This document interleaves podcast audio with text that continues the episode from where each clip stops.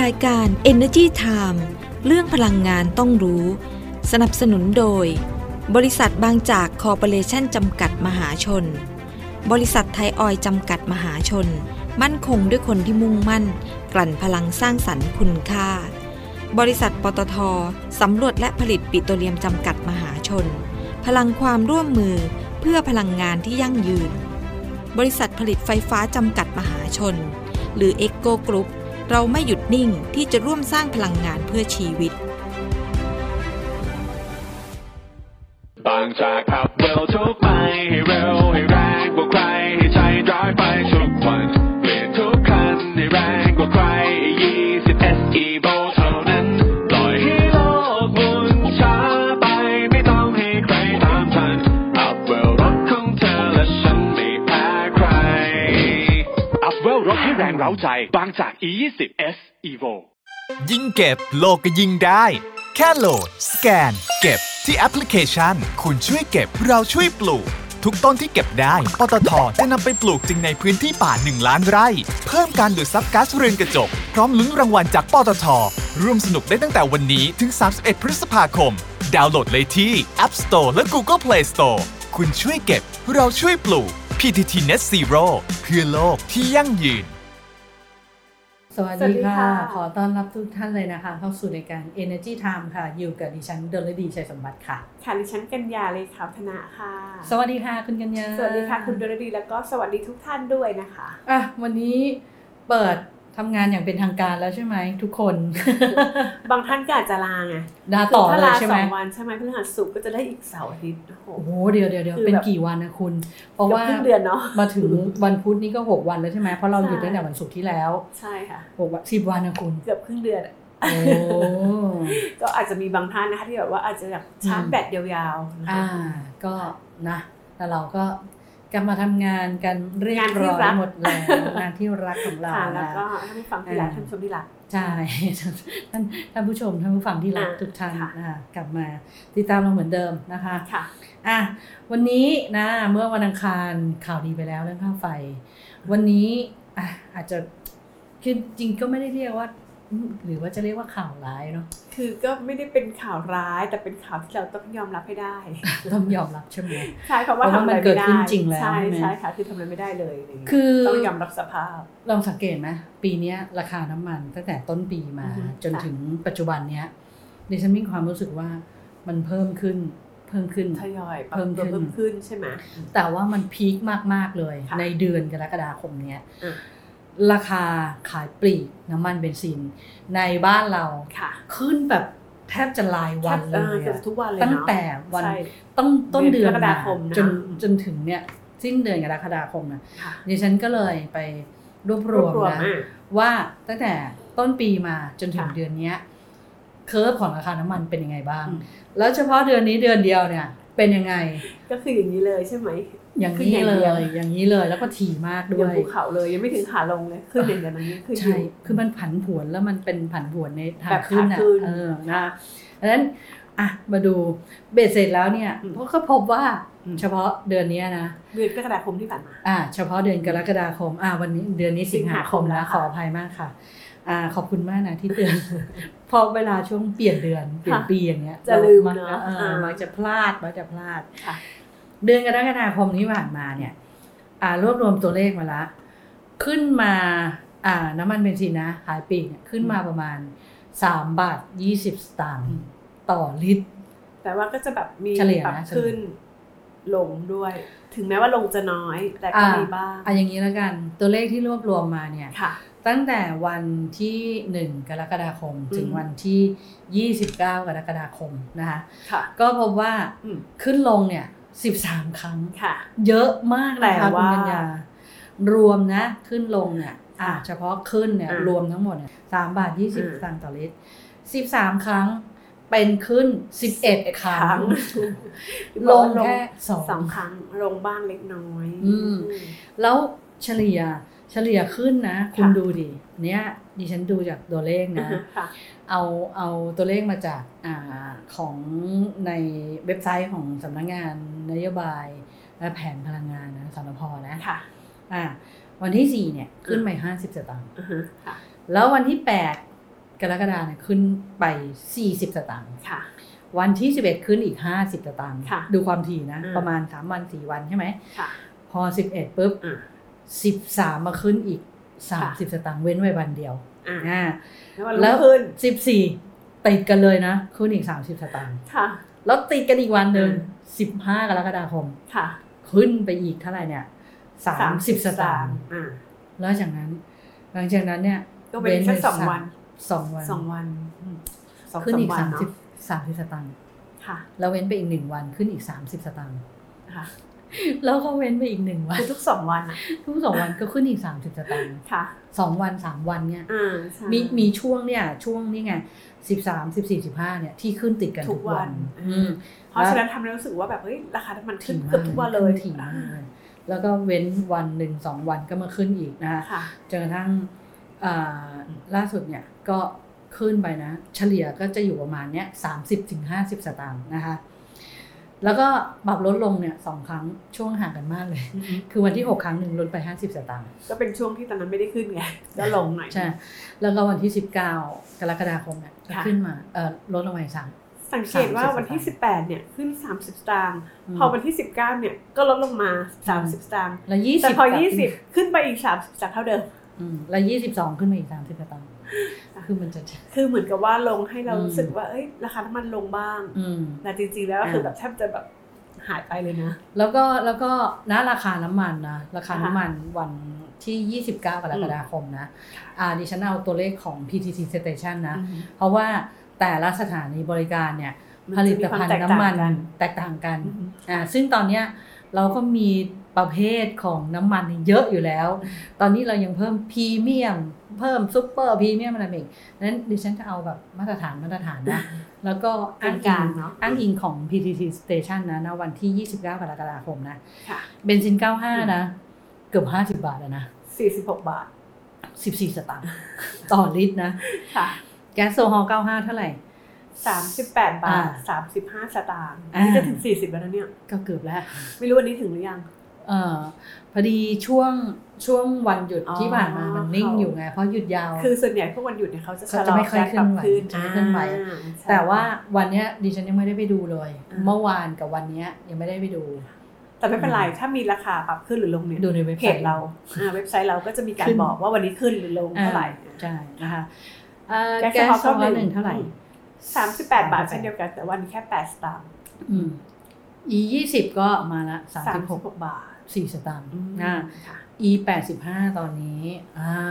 สามสิบหกบาทสี่สิบเก้าสตางค์ แพงกว่า ราคา ยี่สิบนะคะ เอออ่ า สูงกว่าแล้วอะ อ่แต่คนใช้น้อยลงไปมากๆ สัด แล้ว ส่วนเนาะ ดิฉันก็เลยเดาว่า ตัวนี้แหละ น่าจะยกเลิกได้ง่ายสุดละอ่าตน จริงหรือเปล่า จนคนอ้าวเพราะว่าคนมันเติม e ยี่สิบสิคุณมันถูกกว่า อ่า อ่าถูกไหมแล้วคุณจะ e 8 5เมื่อก่อนอ่ะเขาออกมา เพราะว่าเขา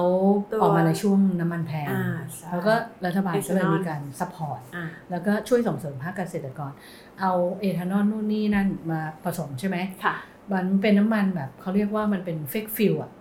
เนี่ย อืม เราก็อยากจะส่งเสริมให้น้ำมันเกษตรกรอ่ะปลูกน้ำมันบนดินเนี่ย เอาอ่าพืชผลทางการเกษตร พืชผลทางการเกษตร อ่า อ่าม มาผสม ค่ะ แต่ทีนี้ประเด็นคือเอทานอลเอยปาล์มน้ำมันเอย อืม ราคามันขึ้นเยอะมากทำให้ต้นทุนมัน ใช่ แพง ะคะคว มาก ผันผวนคือสินค้าเกษตรของเราเนี่ย อืม มันจะมีช่วงที่แบบ ใช่ ถ้ามันล้นตลาดเนี่ยราคาก็จะ มันก็จะ ต ถู ก ก ถูกตกต่ำลง อืม แต่ถ้าช่วง แต่ ไหน ว่า เป็นช่วงราคาแพง ร้อนตลาดปุ๊บเนี่ย พลังงานอ่ะ ก็เข้าไปช่วยซัพพอร์ตไง ใช่ เพราะฉะนั้นน่ะราคามันก็จะตกไปไม่มาก ไม่มาก ต้นทุนนี้มาผสมน้ำมันก็ถือว่ามันไม่ได้ลงมากไง อ่าใช่ ถูกไหม ใช่ค่ะ อ่าเพราะฉะนั้นเนี่ยต่อไปอ่ะคือเราตามพระราชบัญญัติของกองทุนน้ำมันเชื้อเพลิงอ่ะ ค่ะ ต่อไปเนี่ยก็จะไม่มีการชดเชย พวก อ่า น้ำมันชีวภาพแล้วนะ อืม เพราะฉะนั้นต้นทุนเนี่ยถ้าแข่งขันกับน้ำมันอ่าอันอื่นไม่ได้เนี่ยก็มัน จะค่อยๆหายไปเองเนาะ ออกจากตลาด ตามตลาด อืม อ่าค่ะ ทีนี้ดูดีเซลนะ ดีเซลก็จะมี 3 เกรดหลักๆนะ ค่ะ B7 B10 B20 นะ อ่า ซึ่ง B10 เนี่ยตอนเนี้ยมันคือดีเซลอ่าหมุนเร็วธรรมดาแล้ว ค่ะ คือเป็นเกรดมาตรฐานแล้ว อืม เมื่อก่อน B7 เป็นเกรดมาตรฐานนะ ใช่ ตอนนี้ เป็น B10 แล้ว B10 เนาะ เพราะฉะนั้นเนี่ย B7 ม อ่าดีเซลปกติเนี่ยแล้วก็ B20 เนี่ย ค่ะ จะเท่ากันที่ 31.94 สามสิบสี่บาทเก้าสิบสี่สตางค์ 31 บาท 94 สตางค์ พ ราะดีเซลเราคุมไว้ไม่ให้เกิน 32 บาทต่อลิตรไงจำได้ไหม ว่าเป็นราคาที่ อ่า ถ้าไม่คุม ก็ก็นี่ไงก็ ค่ะ ดีเซลเราลดภาษีสรรพสามิตมา อืม ยาวนาน ค่ะ แล้วหมดอ่าหมดไปเมื่อวันที่ 20 กรกฎาคมที่ผ่านมา ค่ะ แล้ว 21 กรกฎาคมกองทุนเข้ามาอุ้มจำได้ไหม แทนเงินหนุนแทน อ่าทุกคนก็มีความรู้สึกว่า เอ๊ะ หรือว่ากองทุนน่ะเอาเงินจากเบนซินไปอุ้มดีเซล เลยทำให้ดีเบนซินนี่ขึ้นแบบกระฉูดเลย อ่าใช่ อ่าเดี๋ยวมาดูว่าใช่หรือไม่ใช่ แต่ว่าดิฉันเอาคุยเรื่องนี้ก่อน อืม ดิฉันเคยได้ยินมาว่า ค่ะ มันคือผ่านต่างจังหวัดเนาะ อืม แล้วก็ได้ยินวิทยุแบบเหมือนท้องถิ่นนะคะ อ่า อ่าเขา วิ พูด ท ว่า ยุ เนี่ย ชุมชน อ่าใช่วิทยุชุมชนบอกว่า อืม เนี่ยรัฐบาลเนี่ยปรับขึ้นราคามาเลยนะ หลังจากที่ อืม สรรพสามิตเนี่ยไม่ตึงราคาต่อไปแล้วไม่หนุนต่อไปแล้ว อืม ราคาขึ้นมาเลยทันที ซึ่งความเป็นจริงราคายังไม่ได้ขึ้นนะคะราคา ค่ะ ขายปลีกเรายังคงคุมเอาไว้อยู่เนาะ อืม ไม่ให้เกิน32บาทต่อลิตร ค่ะ นะก็เดี๋ยวเป็นการเข้าใจผิดในหลายท่านอืม ใช่ใช่ใช่แต่ว่า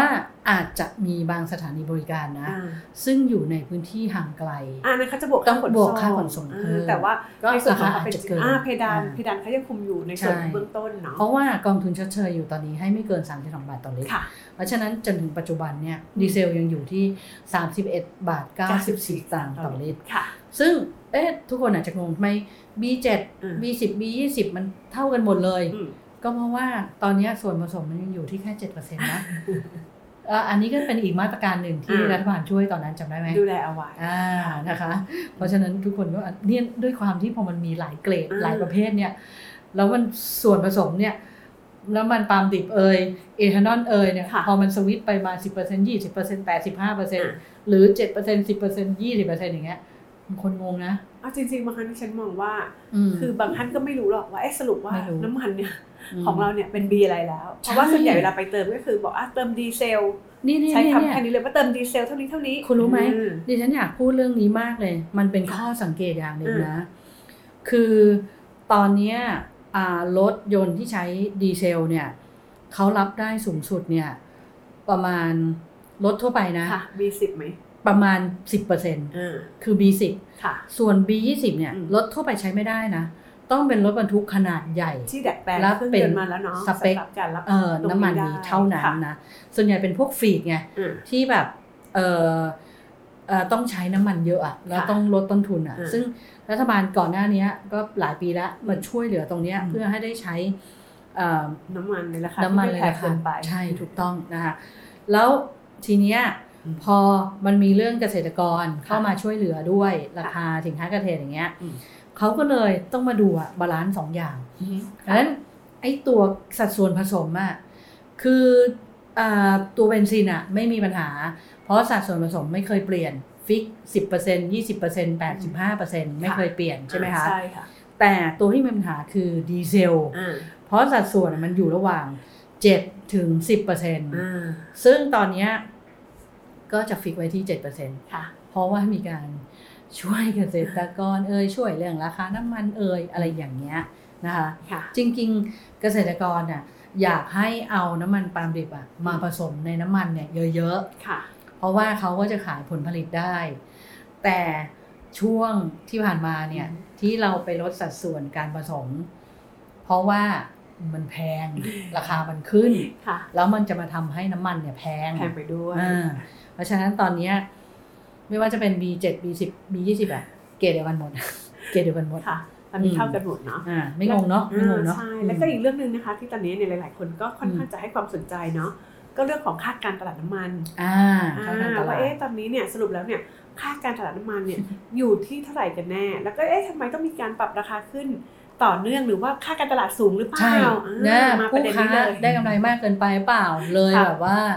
ราคาน้ำมันเลยก็ขึ้นทุกวันเลย ใช่ไหม อ่าใช่ แล้วจริงๆแล้วคือยังไงอ่ะ ก็บอกว่าทางกระทรวงพลังงานนะคะเขาก็ชี้แจงบอกว่า ต้องพูดต้องพูดต้องพูดไม่พูด ก็ ไม่ได้ คือชี้แจงนิดนึงนะคะว่า อืม ค่าการตลาดน้ำมันเนี่ยคือต้องดูทั้งเบนซินแล้วก็ดีเซลเล มั ย นเฉ นะ ลี่ย คะ กัน ใช่ โดยทางรัฐบาลเนี่ยเขามีการกำหนดเอาไว้ว่า ค่าการตลาดเนี่ยประมาณสัก 2 บาทต่อลิตร อืม นะคะถึงแม้ว่าถ้ากลุ่มเบนซินเนี่ยได้ 3 บาทต่อลิตรนะคะแต่ว่าปริมาณการใช้ทั้งหมดเนี่ยแค่ 30%ของทั้งหมดเท่านั้นเอง คือคือตอนเนี้ยการใช้น้ำมันในบ้านเราเนี่ย ค่ะ ความต้องการใช้น้ำมันเบนซิน อืม อ่ะจะแค่ ค่ะ 30เปอร์เซ็น สามสิ ต์ บเปอร์เซ็นต์ น้ำมันดีเซลจะแค่ 70เปอร์เซ็น 70% ต์ ค่ะ แล้ว อืม เบนซินและดีเซล ต้อง จะ มา มี เฉลี่ยกัน จะมีพรีเมียมนะ น้ำมันพรีเมียม ค่ะ ซึ่งน้ำมันพรีเมียมเนี่ยค่าการตลาดจะสูงมาก อืม แต่มันเป็นน้ำมันที่เป็นเกรดพิเศษที่ ค่ะ รัฐบาลไม่ได้คุม เพราะมีแค่รถบางประเภท อืม เท่านั้นที่ใช้น้ำมันประเภทนั้น ค่ะ อ่า แต่ว่าคือหลักๆ แล้วเนี่ยทั่วๆไปเนี่ อืมยเขาบอกว่าคือโอเคสมมติว่าถ้าเบนซินเนี่ยได้ประมาณสัก 3 บาทต่อลิตร อ่า แต่ว่าค่าการตลาดของดีเซลเนี่ยได้แค่ 1 บาท 50สตางค์ต่อลิตรเท่านั้นเอง เอามาเฉลี่ย เพราะฉะนั้น กั เขาเลยต้องมาเฉลี่ยกัน แล้วพอสัดส่วน อืม ใช้น้อยกว่า ถึงเขาได้สามบาทต่อ ค่ะ ลิตรมัน มันก็ ก็ น้อยกว่าอยู่ดี มันก็น้อยกว่าดีเซลต่อ เพราะว่าสัดส่วนมันอยู่น้อยอ่าดีอ่า ใช่เพราะว่าสัดส่วนของดีเซลเนี่ยมากกว่าถึง 70% อืม เลยเนาะ ก็นี่ไงถ้าเอา1บาท50 กับ 3 บาท อืม มาเฉลี่ย มันก็จะอยู่ประมาณ 2 บาท สองบาทนะซึ่ง ใช่ไหม ระดับที่ทางรัฐบาลเนี่ อืมยเขาดูแลตรงนี้อยู่ อ่า นะคะ ใช่นะคะอืมแล้วก็ตอนนี้อะราคาน้ำมันตลาดโลกก็ผันผวน ค่ะ ใช่ไหมคะเนี่ยเอ่อยุโรปอเมริกา อืม ก็ขึ้นอัตราดอกเบี้ย อ่าฮะ สกัด ค่ะ ภาวะเงินเฟ้อ ใช่ค่ะ แล้วก็ตอนนี้มันต้องจับตาดูความรุนแรงระหว่างอิสราเอลกับปาเลสไตน์ ค่ะ เอามีปัจจัยเพิ่มขึ้นมาอีกแล้วนะ ใช่ นอกเหนือจากเรื่องความขัดแย้งของ รั รั ส สเซีเซียยยู ยูเคเคร ร น นโอ้โห เนี่ยมันคือแบบปัจจัยเสี่ยงก็ มันทำ เพิ่ม ให้ ขึ้นเรื่อยๆ กลับมามีความไม่แน่นอน อ่า อีกครั้ง ใช่ หนึ่ง พอทุกอย่างพอตลาดกังวลเนี่ยแน่นอนว่า อืม ราคาเนี่ยขึ้นไปก่อนแล้ว อืม นะคะ เดี๋ยวนี้มันมันก็มีข้อมูลเนาะของ ค่ะ สนพเนาะว่าวันที่ 25 กรกฎาคม อืม ค่าการตลาดเนี่ยต่ำสุดของกลุ่มเบนซินเฉลี่ยนะ ค่ะ ที่ประมาณ 3 บาทนิดๆนนะ ค่ะ สส่วนเบนซิน อื 95 ม เนี่ยจะอยู่ประมาณ 4 50 ค่ะ ประมาณนี้นะคะ แต่ไอตัวเนี้ยเขาไม่ได้เป็นน้ำมันที่ส่งเสริมแล้ว เพราะว่ารถส่ แล้ว วน ก็ ใหญ่ ไม่ได้มี ตอนนี้ ขายทุกสถานีบริ ใช่ การน้ำมัน ถู ละ กต้องถูกต้อง แล้วแต่ปั๊ม นะคะ นะคะ อย่างบางจากเนี่ยเขาไม่ขายแล้วนะเบนซิน อ่ 95 อ่าน้ำมันของบางจากจะมีส่วนผสมของของของเอ พ ทาน ลัง อล มันทดแทนหมดเล อื ย ค่ะ อืม ส่วน แล้วก็ ดีเซล ดีเซ เนี่ย ลอ่ะ ได้แค่ประมาณบาทแปดสิบเอง อืม ต่ำไงต่ำ อย่างที่บอกว่า ดีซล เขาก็ต้องมาเฉลี่ยกัน แล้วดูสิ นะคะ ปริมาณการใช้เจ็ดสิบเปอร์เซ็น ต์ได้ต่ำไงนะ ค่ะ คะอืม เนอะ แล้วก็อ่ะไม่เป็นไรติดตามสถานการ ไม่ ณ์ เป็นไรกระทรวงบอกว่ากระทรวงก็จะติดตามสถานการณ์อย่างใกล้ชิดเหมือนกันนะคะ ใช่ อ่า อืม เพราะว่าถ้าหากว่าเมื่อไหร่ที่ราคาน้ำมันดิบตลาดโลกเนี่ย อืม เกิน 110 ถึง อ่ะอันนี้ 125 เหรียญสตาร์บาร์เรล อ่ะต้อง ก็จะมีการ ทบททว บ น ทวนราคาอีกครั้งหนึ่ง ใช่ นะคะ เพราะว่า ปัจจุบันเนี่ยเขาดูราคาไว้ที่ คือ ไม่เกิน 100 เหรียญสตาร์บาร์เรล ดีเซลไง อ่า เพราะว่าเขาแคปไว้ไง ใช่ คือเบนซินอ่ะเขาจะปล่อย ปล่อยไปตาม อ่า ตลาด ปล่อย เนาะ ไปตามตลาดโลก ค่ะ แต่ดีเซลต้องแคปไว้เพราะเป็นน้ำมันเศรษฐกิจของประเทศไทย ถ้าราคา เมื่อไหร่ที่เกินไปเยอะ ๆต้องดูแล้ว เพราะมันมาพันกับเงินกองทุนไง กองทุนยังติดลบอยู่นะ ประมาณ 45,000 ล้านบาทนะ แล้วแล้วเดี๋ยวมีตัวอื่นอีกมี LPG อีกพอปลายปี LPG จะรา ๆจะ คา สูง ขึ้นอะไรอย่างเงี้ย ค่ะ แล้วกองทุนยังติดลบยังไงต่อ จะตึงได้ที่ 32 บาทไหมอะไรอย่าง ใช่ เงี้ย ก็ต้องดูสถานการณ์ก่อนเพราะว่า อืม ถ้าต่อไปเนี่ยมีรัฐบาล อืม มาแล้วเนี่ยกระทรวงการคลังอาจจะมาช่วยเรื่องภาษีก็ได้ ถ้าตอนนั้นนะคะราคาน้ำมันมันสูงมาก ใช่นะ ก็ คะ ต้องดูสถานการณ์ราคา อ่า พลังงานเป็นหลักเนาะ ค่ะอ่ะ ค่ะ ไปกันอีกเรื่องหนึ่งนะคะ ไปกันที่การไฟฟ้าฝ่ายผลิตแห่งประเทศไทย ค่ะ กฟผนะคะ อืม คุณกิติเพชรสันทัดรองผู้ว่าการระบบส่งของกฟผเนี่ย ก็บอกว่ากฟผเนี่ยได้มีการเปิดสถานีไฟฟ้าแรงสูงดิจิทัลแห่งแรกของภาคเหนือแม่ม้อสอง ค่ะ ที่อำเภอแม่ม้อจังหวัดลำปางนะคะเพื่อที่จะมาเสริมความมั่นคงระบบไฟฟ้ารองรับการใช้ไฟฟ้าที่เพิ่มขึ้นของภาคเหนือและจังหวัดลำปาง ค่ะ เพราะว่าการท่องเที่ยวเนี่ยกลับมาขยายตัวแล้วไงถูกไหม ค่ะ อ่าแล้วก็ยังรองรับการพัฒนาอำเภอแม่เมาะเนี่ยให้เป็นเมืองน่าอยู่ก้าวสู่เมืองเศรษฐกิจคาร์บอนต่ำด้วยเทคโนโลยีทันสมัยนะคะ ค่ะ ที่มีการผลิตและใช้ไฟฟ้าจากแหล่งพลังงานสะอาด หรือพลังงานหมุนเวียนเพิ่มขึ้นในอนาคต แม่เมาะดังมาจากอะไร เมืองแม่เมาะ มึงไม่เหมาะ แล้วโรงไฟฟ้าแม่เมาะ อืม เอาโลเอาถ่านหิน ที่ จาก เมื เมื อ อง ง แม่เมาะ แม่เมาะมาผลิตไฟฟ้า ค่ะ แต่ว่าตอนเนี้ยปริมาณสำรอง อืม ลดลงเรื่อยๆ และในอนาคตจะหมดไป แล้วอ่าเนื่องด้วยเทรนด์ของโลก ค่ะ เรื่องผลกระทบโลกร้อน อืม สิ่งแวดล้อมอะไรต่างๆทำให้เนี่ยเริ่มมีการมองว่า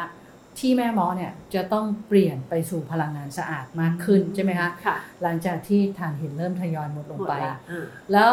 ทีนี้เนี่ยแม่เมาะถือว่าเป็นชุมชนใหญ่มาก ค่ะ อ่าเพราะว่าพอมีโรงไฟฟ้าปุ๊บเนี่ยมีงานมีเศรษฐกิจเติบโต ค่ะ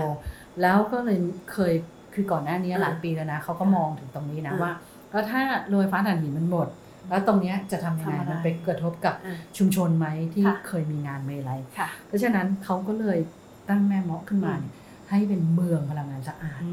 เพื่อที่จะรองรับตรงเนี้ยต่อไปต่อเนื่องที่จะมีพลังงานหมุนเวียนเพิ่มขึ้นในอนาคต ค่ะ นะนึกออกยังเพราะฉะนั้นไอ้ตัวสถานีไฟฟ้าแรงสูงแม่มอสองเนี่ยมันก็จะเป็นส่วนหนึ่งของแผนบริหารจัดการ โครงข่ายระบบไฟฟ้าให้มีความทันสมัย แล้วก็มั่นคงที่เขาเรียกว่า grid modernization ค่ะ ของกอพอนะ อืม ในการที่จะมารองรับการผลิตไฟฟ้า จากพลังงานหมุนเวียนที่จะเพิ่มขึ้นในอนาคตไงอ่า มีช่วงเปลี่ยนผ่านเนาะ ใช่ ระหว่างที่เราใช้พลังงานจากฟอสซิลมาเป็นพลังงานสะอาด ใช่นะคะมันต้อง ค่ะ มีช่วงเปลี่ยนผ่านไม่ใช่แบบเปลี่ยนได้เลย อืม อ่า ค่ะ แล้วไอ้ตัวสถานีไฟฟ้าแรงสูงแม่มอสองเนี่ยมันจะมีขนาดแรงลัน 115 กิโลโวลต์แล้วก็เป็นหนึ่งใน 4 สถานีไฟฟ้าแรงสูงนำร่องนะ ที่เอามาปรับปรุง แล้วก็พัฒนาเป็นสถานีไฟฟ้าแรงสูงแบบดิจิทัล ซึ่งแล้วเสร็จตั้งแต่เดือนพฤษภาคมที่ผ่านมา ค่ะ สดๆร้อนๆเลยไม่นานเท่าไหร่แล้วก็เพิ่งเปิดอย่างเป็นทางการไปเมื่อเดือนที่แล้วปลายเดือนที่แล้วเองนะ ค่ะ นะอันนี้ก็เดี๋ยวอีกอีกสามแห่งนะ จะมีที่ไหนที่สถานีไฟฟ้าแรงสูงตราดนะคะ ค่ะ สถานีไฟฟ้าแรงสูงสตูล แล้วก็สถานีไฟฟ้าแรงสูงกันทรลักษณ์ ค่ะ ที่ศรีสะเกดนะคะ ก็เดี๋ยวจะทยอยเสร็จมาเรื่อยๆ แต่ว่ากรพเนี่ยเขามีแผนนะภาพใหญ่เลยนะ ค่ะ ว่าจะพัฒนาสถานีไฟฟ้าแรงสูงไปสู่รูปแบบดิจิทัลนะ ให้ครอบคลุมทั่วประเทศภายในปี 2580อ่าเพราะต่อไปเนี่ยเราจะใช้พลังงานสะอาดเยอะพลังงานหมุนเวียนเย ใช่ อะ ก็มีทุกจังหวัด อืม อ่ะก็ดีนะคะก็ค่อย ค่ะ ครอบคลุมทุกจังหวัด ค่ะอืม แล้วก็มีอีกเรื่องหนึ่งนะคะ ก่อนหน้านี้นะคะ สัปดาห์ที่แล้ว อ่าใช่ โอ้โห ก็มี ผลกระทบเรื่องหุ้นไฟฟ้านี่เยอะมากเลย ตกลงมา ตั้ง นะคะก็ เอา มี ง่ายๆตั้งแต่เลือกตั้งเนาะสวิงมากเลย ใช่ใช่โดยเฉ หุ้น พาะ ไฟ หุ้นไฟ ฟ้า ฟ้านะคะ อ่า ก็มีนักวิเคราะห์นะคะก็มี ค่ะ การออกมาระบุนะบอกว่าเอ๊ะ อืม หุ้นของทางบริษัทผลิตไฟฟ้าจำกัดมหาชนนะคะหรือว่าทางเอโก้นะคะแล้วก็บริษัทลาดกรุ๊ปจำกัดมหาชนนะคะก็มีการปรับลดลงอย่างหนักเลย แล้วก็ทางนักวิเคราะห์เนี่ยก็เอ๊ะมีการแนะนำบอกว่า ขาย ให้ เถอะ ขายเหอะ แล้วก็ อย่าเพิ่งปรับ เดือด รา ไว้เลย คาเป้าหมายลงกว่า 50% เยอะเนาะ แล้วก็มีการปรับลดประมาณการผลประกอบการปีนี้ด้วยนะคะ อืม ซึ่งเรื่องนี้เองเนี่ยแน่นอนว่าคุณเทพรัตน์เทพพิทักษ์กรรมการ อืม ผู้จัดการใหญ่ของ e c o Group เนี่ย อืม ก็เลยออกมาบอกว่าจริง ๆ แล้วเนี่ยมันก็คือมี ผลกระทบมันแร เออก ที่มีผลกระทบบ้าง แต่ว่า อืม มันก็ไม่ได้มากไม่ได้มากกว่าที่วิเคราะห์เอาไว้ คือนักวิเคราะห์วิเคราะห์มาน่ากลัวเลย ใช่ ว่าเนี่ยเพราะมันมีโครงการ อ่า อ่าล่าช้า อ่า มันจะ ใช่ ไปกระทบผลประกอบการ อ่า แล้วก็ไปกระทบราคาหุ้น ใช่ คุ ซึ่ ณ งบอก เทพ ว่า รัตน์บอกยอม ก็ ไม่ได้ ก็คือมีบ้างกระทบบ้างแหละ อืม แต่ว่าไม่ได้เยอะขนาดนั้นนะคะเพราะ ค่ะ ว่ามีแค่เพียงแค่โครงการลงไฟฟ้าพลังงานลมนอกชายฝั่งยูหลินเท่านั้นที่ไต้หวัน อืม นะคะที่กระทบแต่ว่าโครงการ ที่ อื่น ช้า ๆเนี่ย ออกไป อ่าใช่ อ่า แต่ว่าโครงการอื่นๆเนี่ย เหมือนเดิมยังคงเป็นไปตามเป้าหมายอยู่นะ อืม ยังเป็นไปตามแผนนะคะ อืมตายแล้ว อ่า จะปรับลดราคาเป้าหมายลง 50%นี่เยอะนะ ก็แหม อ่า เราเราก็ต้องออกมาอย่างนี้ป้า อืม ถ้าเราเป็นเจ้าของหรือแบบว่าเอ้ย อ่ะต้องบอมันก ไม่ใช่นะ อ่า คือต้องมารายงานข้อเท็จจริงว่าเฮ้ยโอเค เดี๋ยว มีกระทบบ้าง แต่ว่าไม่ได้ขนาดนั้น แต่เดี๋ยวนะ เดี๋ยวนะ ถ้าเดี๋ยวเอโก้มีดิวนะ ค่ะ ข่าวออกว่าเอโก้ไปซื้อนู่นนี่นั่นเพิ่ม อ่า เดี๋ยวสวิงกลับมาอีก ก็นักวิเคราะห์ก็จะวิเคราะห์อีกรอบหนึ่งนะคะ ใช่เพราะหุ้นอ่ะมัน มีความผันผวน มันมีความเสี่ยง อืม เวลาเราจะลงทุน คือถ้ามันก็จะมีนักลงทุนระยะสั้น ค่ะ ระยะยาว อืม ใช่ไหมระยะสั้นเนี่ยมันก็อาจจะได้รับผลกระทบเดี๋ยวขึ้นเดี๋ยวลงเดี๋ยวขึ้นเดี๋ยวลง ถ้าเทรด ค่ะ กันรายวันรายชั่วโมงอะไรอย่าง ใช่ เงี้ยนะแต่ถ้านักลงทุนระยะยาวเขาก็จะมองเนาะพื้นฐานปัจจัยบริษัท บริษัทเป็นยังไงบ้า อ่าง แล้วก็มี นั่นแหละ แผนการลงทุนยังไงนะ ใช่ คะ นะคะ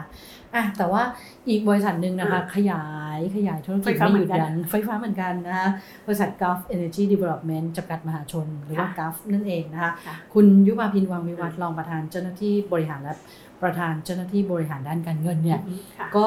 บอกว่ากราฟเนี่ยนะเดินหน้า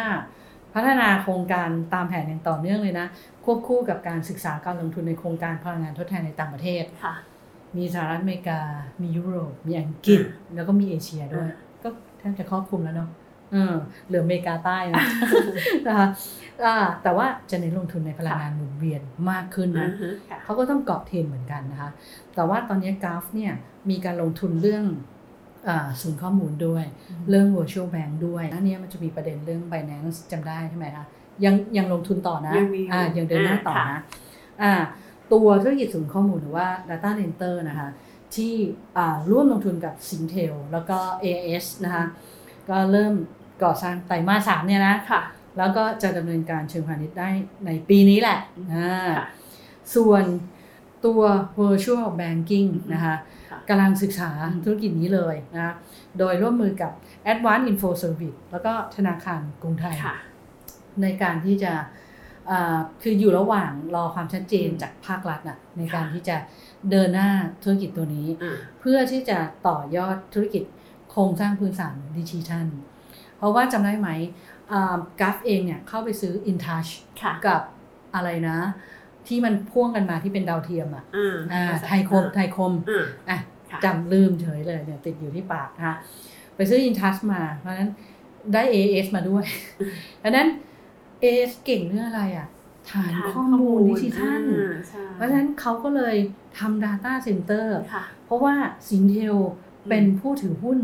ใน AS ด้วย และ ค่ะ สินเทลเนี่ย อืม เก่งมากนะคุณ อืม เก่งมากเรื่องดิจิทัล ค่ะ ก็อยู่สิงคโปร์ไง อ่า เออมันก็จับมือ จับมือ ทำทั้ง กัน เลย เพราะว่าทุกคนก็มีจุดแข็ง ทีนี้เนี่ย ไอ้ตัวเรื่องเทคโนโลยีดิจิทัลอะไรพวกเนี้ยมันเติบโตอะเราก็รู้กันนะ ค่ะ ว่ามันก็มีระหว่างทางที่มันโตมันก็จะมีทางแยกทางเลี้ยวทางอะไรที่มันมีธุรกิจที่จะพ่วงไปด้วยเยอะแยะมากมายเลย ค่ะ เพราะฉะนั้นเนี่ยอะไรก็ตามที่มันเกาะไปกับเทรนที่ท่านได้เนี่ยตอนนี้กราฟเขาก็กำลังศึกษาเรื่องนี้อยู่นะคะ อืมอ่ะ ดิฉันพาไปปิดท้ายอีกหนึ่งบริษัทนะคะ อ่า บริษัทที่ทำพลังงานไฟฟ้าเหมือนกัน เออแต่ว่าก็เป็นเรื่องดิจิทัลด้วย อ่าใช่นะ อื คะ ม นั่นก็คือบริษัท global power s u m j i จำกัดมหาชนหรือว่า GPC เอ๊ะวันนี้เรามาเยอะนะเนี่ย ไฟฟ้า อ่า เรามาลุยไฟฟ้ากันเลยวันนี้นะ แต่ คะ เปิดหัวนี่เปิดหัวเรื่องน้ำมันมาก่อนเลย ค่ะ โดยคุณเทิดเกียรติพร้อมมูลนะคะ รองกรรมการผู้จัดการใหญ่กลยุทธ์องค์กร และความยั่งยืนของทางบริษัทปตทจำกัดมหาชนนะคะ และประธานกรรมการบริษัท PTT Digital Solution จำกัดนะคะ บอกว่า อืม ทาง PTT Digital นะคะก็ร่วมมือกับ GPSC ค่ะ อืม ลงนามบันทึกข้อตกลงความร่วมมือ โครงการศึกษาและพัฒนา Energy Platform นะคะ อืม เพื่อส่งเสริมการใช้พลังงานสะอาด และสนับสนุนรูปแบบธุรกิจการขายไฟฟ้าในอนาคตด้วยนะคะเพื่อเป็นการบริหารจัดการ การผลิตและจำหน่ายไฟฟ้า อืม จากพลังงานทดแทน ค่ะ โดยมีการนำเอาดิจิทัลเทคโนโลยีเนี่ยนะคะ มาใช้เพื่อเพิ่มประสิทธิภาพการใช้พลังงานสะอาดของ GPC เอง ไอตัวเนี้ยเขาเรียกระบบ ระบบ G A I A อืมเนี่ยแหละ ที่ ค่ะ มันมันมันน่าสนใจเพราะว่า อ่ะ มันเป็นเทคโนโลยีดิจิทัลที่ ค่ะ พัฒนาโดย PTT Digital อ่ามาช่วย อืม ผู้ประกอบการเนี่ยสามารถบริหารจัดการพลังงาน แล้วก็วาง อืม แผนการทำ energy trading ในระบบ อืม เรียลไทม์ อืม นี่ก็เรียลไทม์มาอีกแล้วนะ อ่ะ สามารถวิเคราะห์พฤติกรร ต่อ ม ไปนี่ไม่ต้องหลับต้องนอนกันไป ใช่เรียลไทม์เลยนะคะ อืม แต่ว่าเราไม่ต้องทำเองไง เพ อ่า ราะว่า AI AI ทำ อ่าใช่ อ่า เขาจะเข้ามาวิเคราะห์พฤติกรรมการใช้งานของผู้บริโภค อืม และความต้องการพลังงานล่วงหน้าได้แบบแม่นยำเลยทีเดียวนะคะทำให้การบริหารจัดการการวางแผนพลังงานต่างๆเนี่ย อืม มีประสิทธิภาพมากขึ้นนะคะแล้วก็ช่วย อืม ผู้ประกอบการเนี่ยลดต้นทุนด้วย อืม ลดระยะเวลาด้วย ค่ะ รวมไปถึงการสร้างความเชื่อมั่นให้กับธุรกิจด้วยนะคะ อืม อ่ะเพราะว่ามันมีความแบบแม่น นี่ ยำมากขึ้นไง นี่ก็ อืม อ่าเมื่อวันอังคารใช่ไหมธุรกิจหนึ่งของปตทเมคาวีใช่ไหม ใช่ ไอตัวแบบลองคาร์บอนเครดิต อ่ะ วันนี้อีกหนึ่งธุรกิจละ ใช่ ดิจิทัลโซลู ชัน ก็เต็ม ป ที่ ตทก็ขยายเยอะ อ่ะอะไรที่เป็น ม เทคโนโลยีเขาก็พยายาม อืนะคะ เดินหน้าเหมือนกันนะ อ่า คะ แต่เท่าที่เราที่เราพูดคุยกันเรื่อง อืม พลังงานมา กลุ่ม SCG ก็ขยายมาเยอะ ใช่ มา Clean Energy เยอะ ใช่ นะ ใช่ค่ะ อ่ากลุ่มกลุ่มของกราฟก็มา อ่า เรื่อง Data Center อ่า Digital เย ใช่ อะใช่ไหม ค่ะ กลุ่มบลทเนี่ย อ่า อ่ะอาจจะแตกแขนงเยอะหน่อย มีทุกด้าน บ้านปูก็เยอะ รถไฟฟ้า นะกลุ่มบ้านปู บ้านปู เนอะ ก็มาเยอะนะคะก็ใช่มาเยอะ เอาง่ายๆ ตอนนี้คือทุกกลุ่มแล้วล่ะ ใช่ ต้องมาทางด้านนี้แล้ว มันมีเทรนด์ไง อ่า เทรนด์ของโลกมันเปลี่ยนไง ค่ะ แล้วระหว่างเปลี่ยนผ่านเนี่ยเอ่อพลังงานเนี่ยมันก็เรื่อง clean energy เนี่ยมันสำคัญมาก ค่ะ แล้วระหว่างทางเนี่ยเนี่ยระหว่างทางเนี่ยก่อนที่จะไป clean energy เต็มรูปแบบ อืม ทั่วโลกเนี่ย ค่ะ ใช่ไหมก็มันจะต้องมีธุรกิจ อ่า ต้นน้ำกลางน้ำปลายน้ำอะไรเนี่ยมารองรับนะคะ ค่ะ เราคงได้เห็นธุรกิจใหม่ ๆ ที่เป็น new S curve เติบโตขึ้นมาเยอะนะคะ แล้วมันก็จะทำให้พฤติกรรมของเราเนี่ยเปลี่ยนด้วยคุณใช่อไหม ค่ะ อืม ใช่ เราก็จะไปเราก็จะไปเป็นมนุษย์ไฮบริด อือฮึ มนุษย์คลีนเอเนจีกันมากขึ้น อืม อะไรเงี้ยนะคะ ค่ะ อืมนั่นก็เป็นเรื่องราวพลังงานดีๆ ซึ่งตอนนี้อาจจะไม่ใช่แค่พลังงานแล้วนะคะ ค่ะ ที่เรานำมาพูดคุยกันในรายการนะคะเอ่อวันนี้ก่อนจากกันไปนะอ่ะอย่าลืม ค่ะ กดไลค์กดแชร์กด subscribe ใน ทุกช่องทางของ ค่ะ a g Time ออนไลน์นะคะ ไม่ว่าจะเป็นเว็บไซต์ w w w a g t i m e o n l i n e c o m ค่ะ w w w t h a i n e w ขีดนะ เรามีขีดตรงกลาง ที่ตรง นะ กลางอ่ะ ขีด online com ค่ะ นะคะ แล้วก็ Facebook Fanpage อ่ะ Instagram Twitter Podcast YouTube Channel อ่ะ Podcast แล้วก็ TikTok ด้วย ใช่ นะคะ ค่ะ ก็มีทุกช่องทางให้เลือก ค่ะ รับชมรับฟังกันได้ อ่ะเราสองคนลาไปก่อนนะคะ สวัสดี ส ค่ะ วัสดีค่ะ ยิ่งเก็บโลกก็ยิ่งได้ แค่โหลด สแกน เก็บที่แอปพลิเคชัน คุณช่วยเก็บเราช่วยปลูก ทุกต้นที่เก็บได้ปตทจะนำไปปลูกจริงในพื้นที่ป่า 1 ล้านไร่ เพิ่มการดูดซับก๊าซเรือนกระจก พร้อมลุ้นรางวัลจากปตท ร่วมสนุกได้ตั้งแต่วันนี้ถึง 31 พฤษภาคม ดาวน์โหลดเลยที่ App Store และ Google Play Store คุณช่วยเก็บ เราช่วยปลูก PTT Net Zero เพื่อโลกที่ยั่งยืน บางจากขับเร็วทุกไปให้เร็วให้แรงกว่าใครให้ใช้ดรายไปทุกวันเปลี่ยนทุกคันให้แรงกว่าใคร20 SE v o เท่านั้นปล่อยให้โลกหมุนช้าไปไม่ต้องให้ใครตามทันอัพเวลรถของเธอและฉันไม่แพ้ใคร อัพเวลรถให้แรงเร้าใจ บางจาก E20 S Evo รายการ Energy Time เรื่องพลังงานต้องรู้ สนับสนุนโดย บริษัทบางจากคอร์ปอเรชันจำกัดมหาชน บริษัทไทยออยล์จำกัดมหาชน มั่นคงด้วยคนที่มุ่งมั่น